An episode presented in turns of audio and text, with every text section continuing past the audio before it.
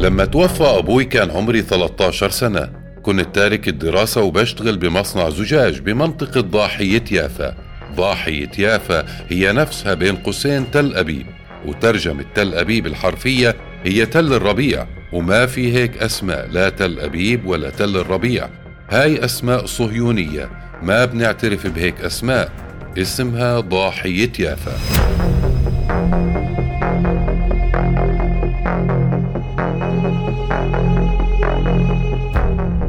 المهم اشتغلت وكبرت بعيلة مكونة من ست أفراد وبسنة ال 92 كان عمري 15 سنة انحبست خمس شهور والتهمة كانت التخطيط لإلقاء قنبلة.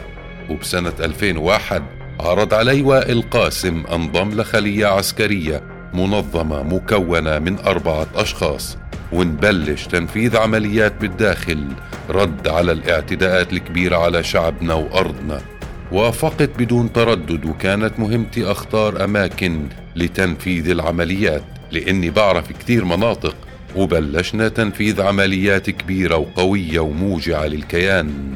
فجرنا مقهى مومنت ويلي فجر المقهى كان الاستشهادي فؤاد الحوراني. وكانت هالعملية بتاريخ 9 آذار 2002 وقتلنا 11 صهيوني.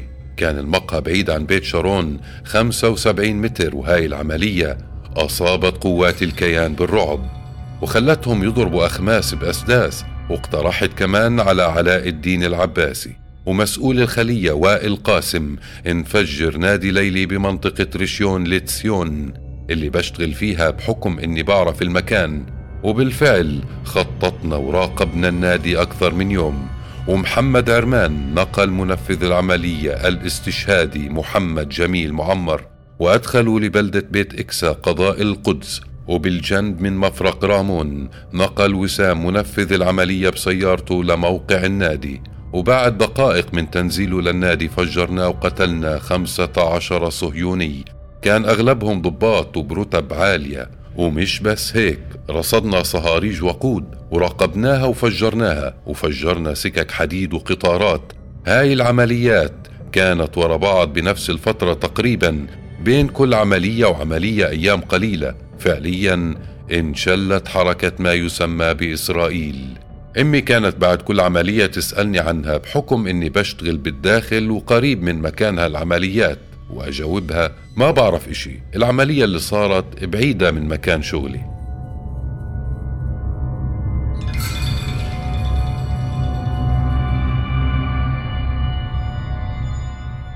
طورنا الموضوع وصرنا نفجر القطارات عن بعد ونحط قنابل موقوتة ونفجرها حسب الوقت المضبوط ونزرع قنابل قبل بيومين ونفجرها بوقت معين وسببنا ألم ووجع للكيان بشكل مرعب. الصهاينة ما عرفوا شو يعملوا ولا قدروا يسيطروا على الوضع وانشلت حركتهم وانشل تفكيرهم. العمليات في كل مكان وبكل الطرق بكل وقت ما قدروا يتوقعوا وين العملية الجاية. وكانوا ينتظروا متى تصير عملية. ضلينا مستمرين لحد ما تقريبا تحددت هوياتنا. وبشهر ثمانية 2002 كنت رايح على بيت إكسا وبالطريق بشكل فجائي تحاصرت وانمسكت أنا وأعضاء الخلية الأربعة بنفس الفترة تقريبا.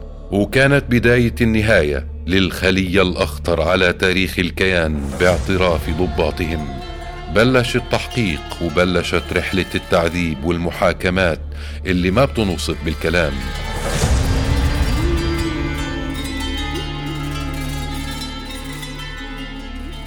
لما انمسكت كان عمر بنتي أربع شهور وكان في قصة لحياتي الشخصية على الجانب الثاني المحاكمات ما طولت وطلع الحكم بحق أعضاء خلية سلوان بأرقام خيالية لا تصدق. وائل محمود قاسم انحكم 35 مؤبد وخمسين سنة. علاء الدين العباسي ستين سنة. محمد إسحاق عودة انحكم تسع مؤبدات وأربعين سنة. وأنا وسام سعيد العباسي انحكمت 26 مؤبد وأربعين سنة. وغرامة بمبالغ مالية ضخمة. وأسماءنا انحطت بقائمة الأسرى الممنوع الإفراج عنهم بأي صفقة ولا التفاوض بشأنهم.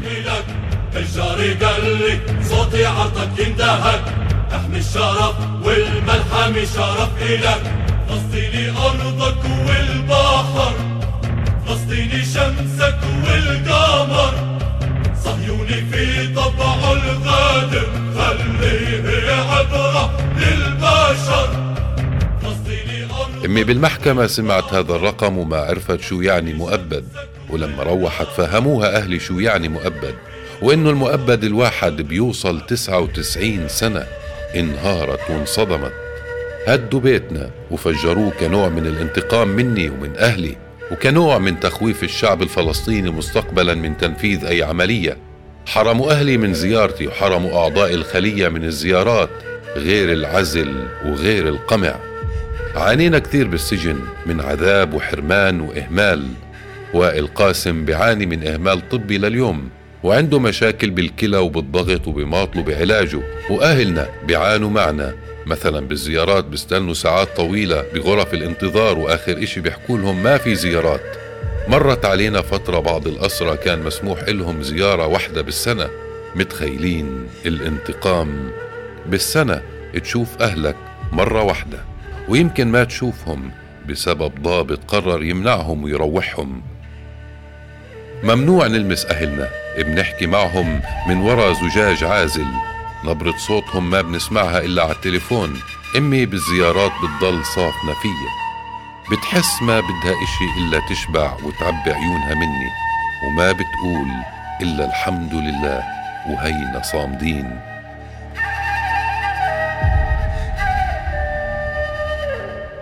أنا بالسجن قدمت توجيهي ونجحت وقدمت للجامعة ودرست سنتين دبلوم ورجعت درست تاريخ.